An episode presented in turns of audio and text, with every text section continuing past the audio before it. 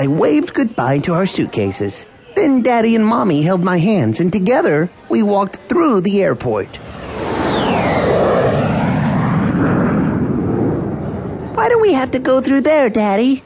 I asked as I pointed to a metal arch that occasionally started beeping as people walked through it. That's a metal detector. Explained Daddy. It makes sure no one is taking anything dangerous onto the plane. I held my breath and walked under the arch. I was glad the alarm did not sound. Next, Daddy walked through, and then my mommy.